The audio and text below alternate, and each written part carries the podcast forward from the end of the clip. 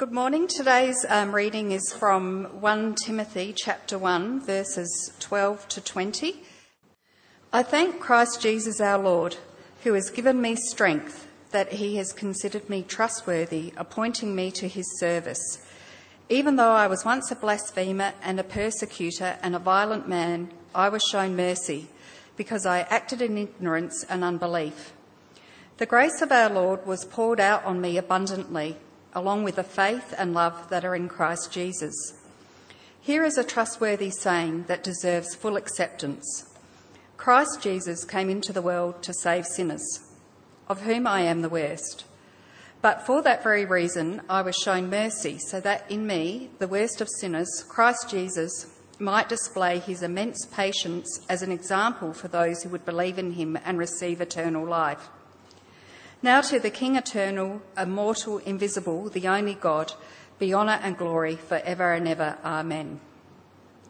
Timothy, my son, I am giving you this command in keeping with the prophecies once made about you, so that by recalling them you may fight the battle well, holding on to faith and a good conscience, which some have rejected and so have suffered shipwreck with regard to the faith. Among them are Hymenaeus and Alexander whom I have handed over to Satan to be taught not to blaspheme.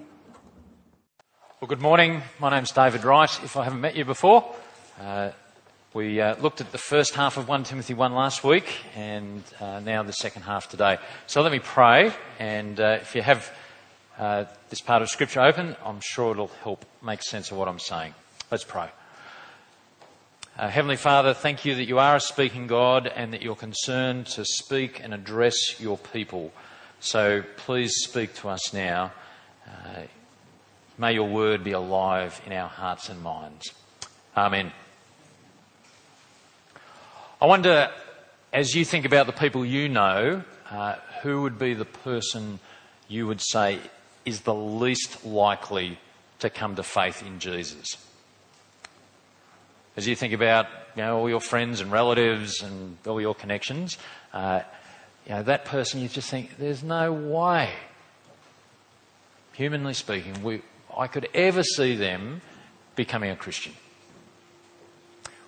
We've just uh, had some uh, holidays and we were visiting relatives as part of that. We caught up with my aunt and uncle. Uh, my aunt and uncle are lovely people. Uncle Peter uh, was a doctor, Auntie Di was a nurse. They've spent their life uh, caring for people. Uh, they love their family. Uh, they love their golf. Uh, they are just exceedingly generous. Uh, they are kind and gracious people. And yet God is never really been on the radar for them. in all the years, the opportunity to have a conversation with them about God uh, has rarely been there. It's just not part of their vocab. I wonder who it is for you. Who's the person who is least likely that you could imagine ever becoming a Christian? Because in today's passage, we meet that person. And it's a bit of a surprise, actually, who that is. It's the Apostle Paul. Have a look there at 1 Timothy 1, verse 15, please. Here is a trustworthy saying that deserves full acceptance. Christ Jesus came into the world to save sinners, of whom I am the very worst. Now, how can that be? How can Paul say that he is a sinner who needs saving? In fact, that he is the worst of sinners, that he is the person least likely to ever come to faith in Jesus. How can he say that? I mean, after all, this is the great apostle Paul, you know, planter of churches, writer of half of the New Testament, great theologian. And yet he's saying that he is the one who is the least likely to come to faith, that he is the worst of sinners, that is, he was the one who needed saving. How can he say that? Well, have a look there at verse 12, please. I thank Christ Jesus our Lord, who has given me strength, that he considered me trustworthy, appointing me to his service. Even though I was once a blasphemer and a persecutor and a violent man, I was shown mercy because I acted in ignorance and unbelief. Paul was religious, he was trained as a Pharisee, he knew his scriptures inside out, he was zealous for God. In fact, he was so zealous that when this new sect of Jesus followers emerged on the scene, Paul saw that it was his duty to try and get rid of them, to lock them up, to persecute them. He was zealous for God's honour, and so he was going to take it out on these Jesus people. Paul is well motivated. He knows his scriptures. He would do anything to honour God. We would say that he is religious. And yet, at this point, he's looking back and he says, You know what? I was on the wrong track. I'd got it completely wrong. I didn't understand what I was doing. He was wanting to honour God, and yet he was murdering God's people. He was enslaved. He was enslaved to religion. Upright, esteemed, loving the scriptures, and yet trapped in religion. Here's the danger for us. You can be upright, esteemed, church going. You can tick the box on the census to say, yep, I'm religious. And yet you can be trapped in religion. I think about uh, the guy who taught me Sunday school when I was 13. His name was Bert. He was a man in his 70s at the time. Uh, as a young man, Bert was quite a sportsman. He was an athlete. He uh, won the 440 yards for Wales. He got picked to play rugby for his country. And Bert would say that all his life he was a churchgoer, and yet for most of that, he hadn't grabbed hold of what is the heart of Christian faith. We would say he was religious, and yet he didn't get it. Like Paul, Bert was trapped in religion. I wonder if that's you. There's lots of great things about coming to church, isn't there? Uh, lots of lovely people to meet. If uh, the pub's not your scene, then church is a great place to be. You can get involved in community, do a lot of good to help people around you. But the danger is that we can still be like Paul. We can be religious, we can be zealous, we can play church, and yet still not grasp what is at the centre of Christian faith. So, what changed for Paul? Uh, how did things alter? If he was trapped in religion, what, what changed? Well, have a look there at verse, uh, halfway through verse 13, please. I was shown mercy because I acted in ignorance and unbelief. The grace of our Lord was poured out on me abundantly, along with the faith and love that are in Christ Jesus. Here is a trustworthy saying that deserves full acceptance. Christ Jesus came into the world to save sinners, of whom I'm the very worst. Mercy is not getting what you deserve. Grace is getting the kindness and goodness that you do not deserve. And Paul has been given both mercy and grace in Jesus. And to capture the enormity of that, the magnitude of what Jesus has done for him, Paul actually invents words to do it. Uh, see there in verse 14 when it says, The grace of our Lord Jesus was poured out on me abundantly. The word abundantly there is literally superabounded. Paul's made that word up. We, we might think about um, you know, a word like ginormous, you know, where we think giant and enormous, we put them together to try and capture something that is so big that we have to have a made up word for it. And that's what Paul's done here. The undeserved kindness of Jesus to Paul, it is uber, super abundant, bursting the bounds of language. Um, it's like standing under Niagara Falls in order just to take a shower. You know, how much water do you need to have for, for a shower? But you're given Niagara Falls to have a shower. That's uber super abundant, isn't it?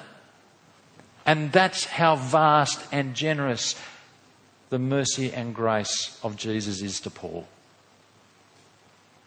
How does Jesus show that sort of grace to Paul? Verse 15 Here is a trustworthy saying Christ Jesus came into the world to save sinners, including Paul.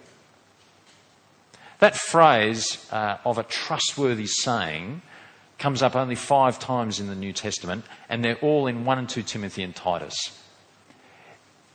The idea is the trustworthy sayings are, are short, little, pithy sayings. I like to think of them like the, the steel cable that holds a cable car in the air. You think that that cable is so thin, and yet the people in the gondola, they are staking their life on it, aren't they? These trustworthy sayings, they're only short and pithy, but they contain a truth that you can stake your life on. Christ Jesus came into the world to save sinners.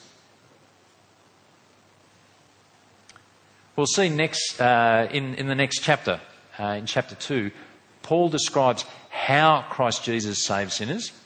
He gives his life as a ransom.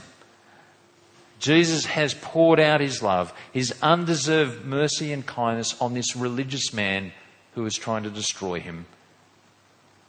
Jesus' love and grace is shown to this person trapped in religion, the one who is the worst of sinners, and he sets him free. Paul couldn't do it himself. Jesus had to break into Paul's life to do it. But Christ Jesus came into the world to save sinners, including Paul.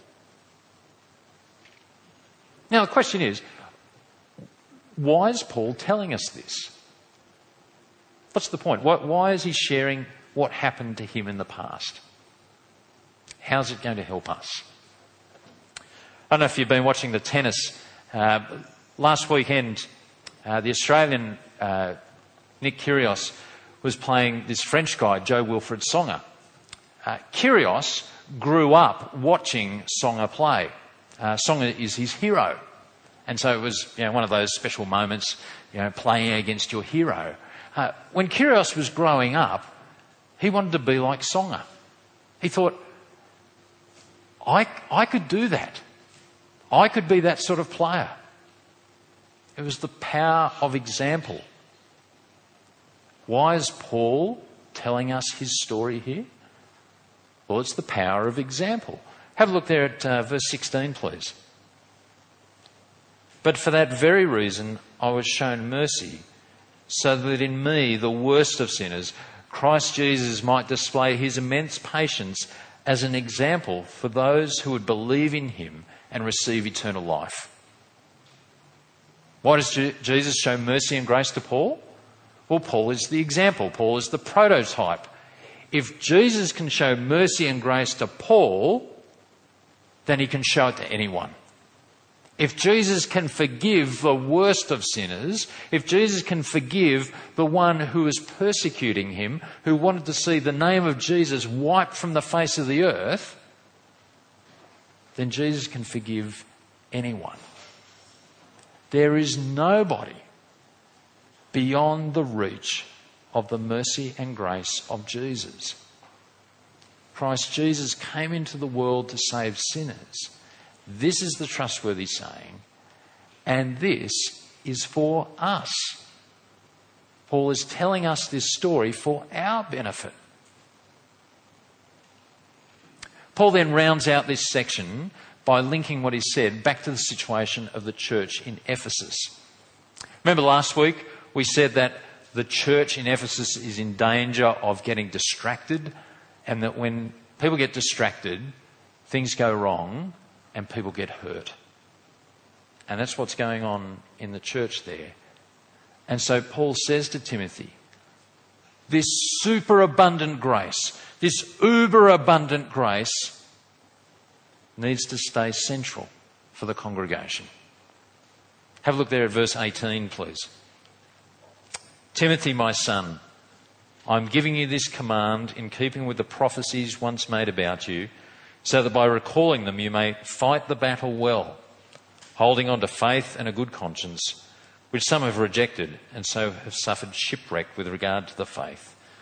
Among them are Hymenaeus and Alexander, whom I have handed over to Satan to be taught not to blaspheme.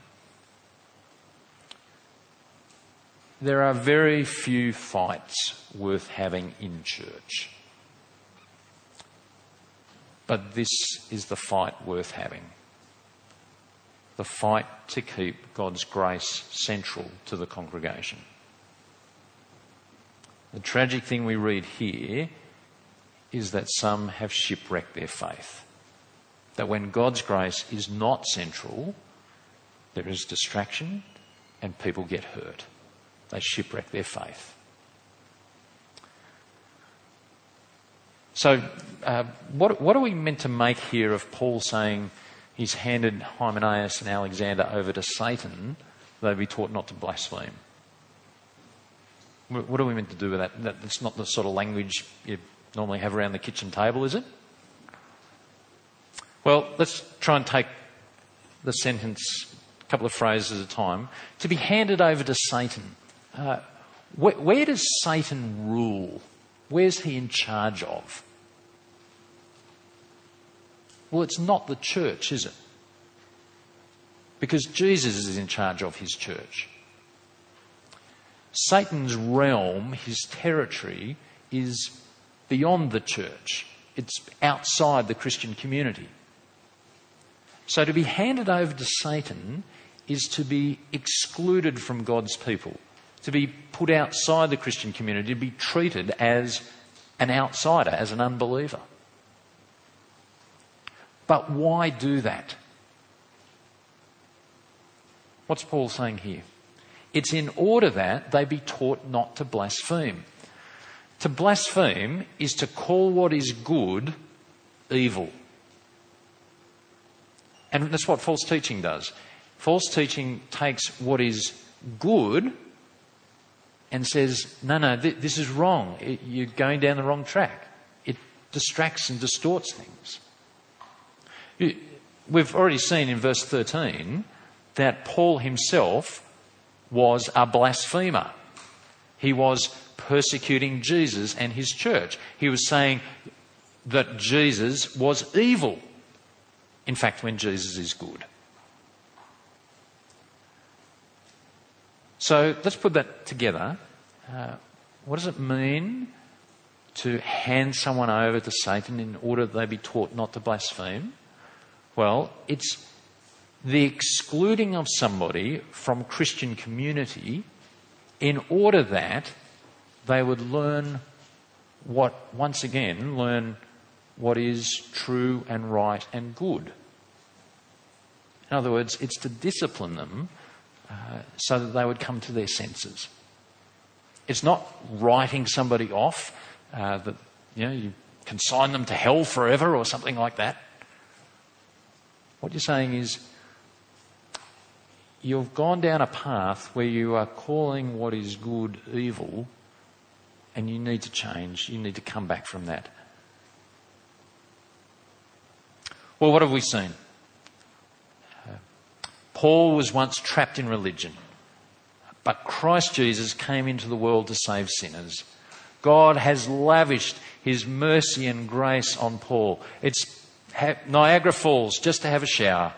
And Paul is telling us his story as an example to show us that God's grace and mercy in Christ is for everyone and that that grace is to be central to the life of the congregation so that people wouldn't shipwreck their faith. Well, what are the implications for us? Uh, let me pick out three. Uh, there's plenty you could say about this passage, but let me pick out three. Uh, the first implication flows out of just what we're looking at uh, that God's grace needs to remain central to the congregation. And this is particularly addressed to leaders, isn't it? Uh, we see how important God's grace is, how central it needs to be, because Paul names real people.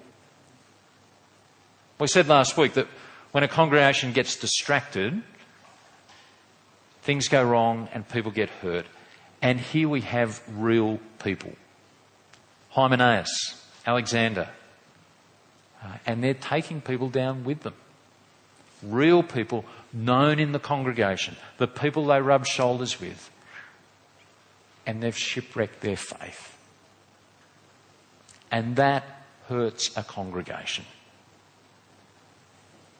That is why leaders must act. They act out of concern for the welfare of the congregation. So if you're a leader in this congregation, keep God's grace central. Don't get distracted by false teaching.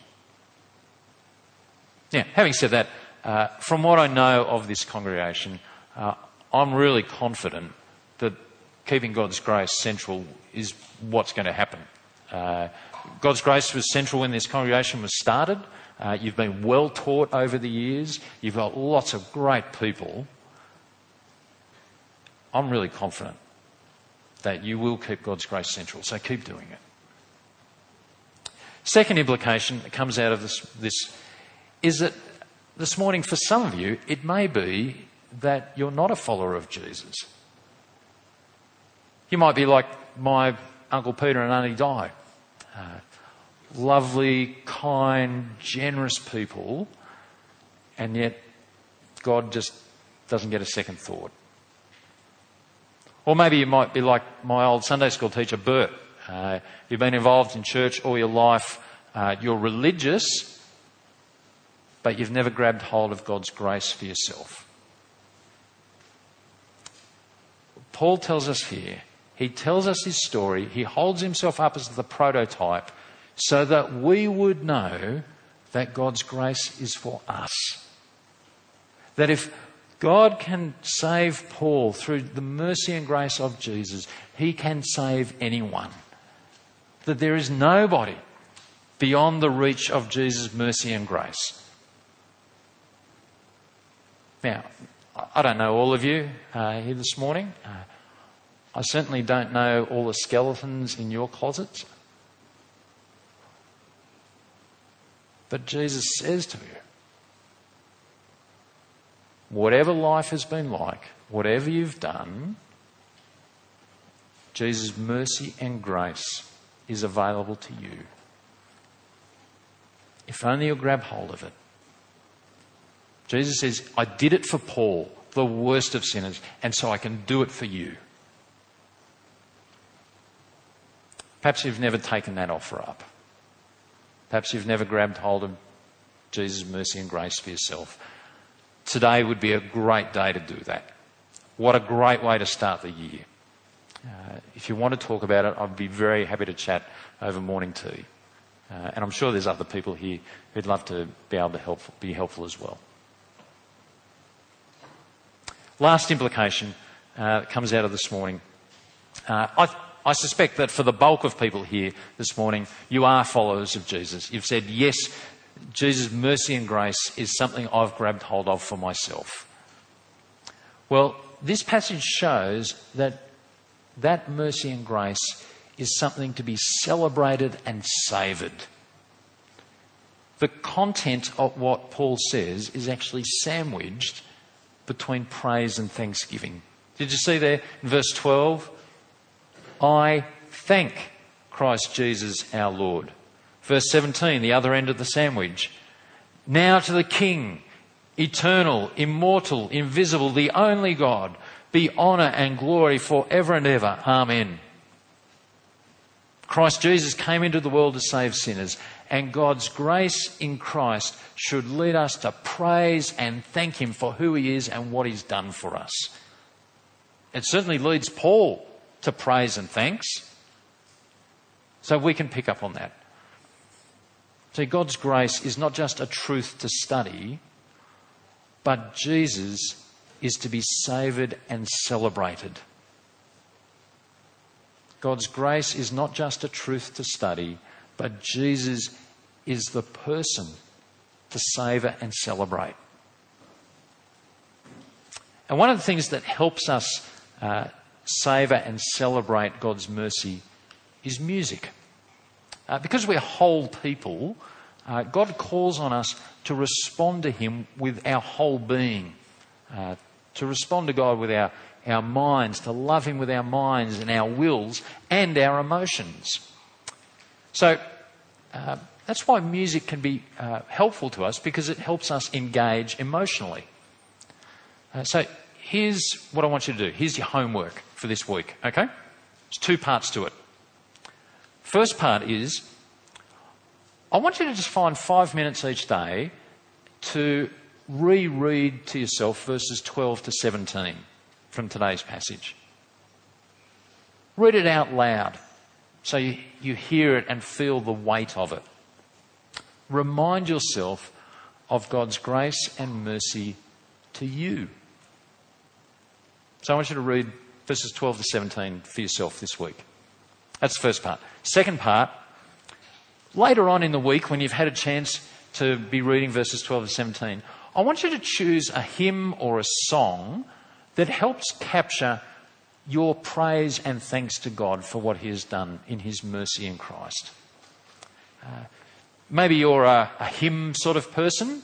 Uh, you might pick something like, you know, Praise God from whom all blessings flow, or Immortal, Invisible, God only wise.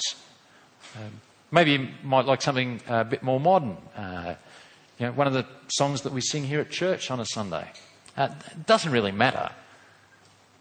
What I want you to do is to take that hymn or song and I want you to crank it up really loud and fill your lungs and sing. See, God's grace and mercy is not just a truth to study, but Jesus is the person to savour and celebrate. And so let's use music to unlock our emotions as we fill our hearts with the truth of God's Word. There's your homework. Will you do that? Is that all right? Brothers and sisters, Christ Jesus came into the world to save sinners. He came to save you. There is nobody beyond his reach. So keep God's grace central to your life together as a congregation and savour and celebrate who Jesus is and what he has done for you. Let's pray. Our great God, we thank you that Christ Jesus came into the world to save sinners, to save us. And so we celebrate just how merciful and kind and good you have been in such abundance. We praise you. Amen.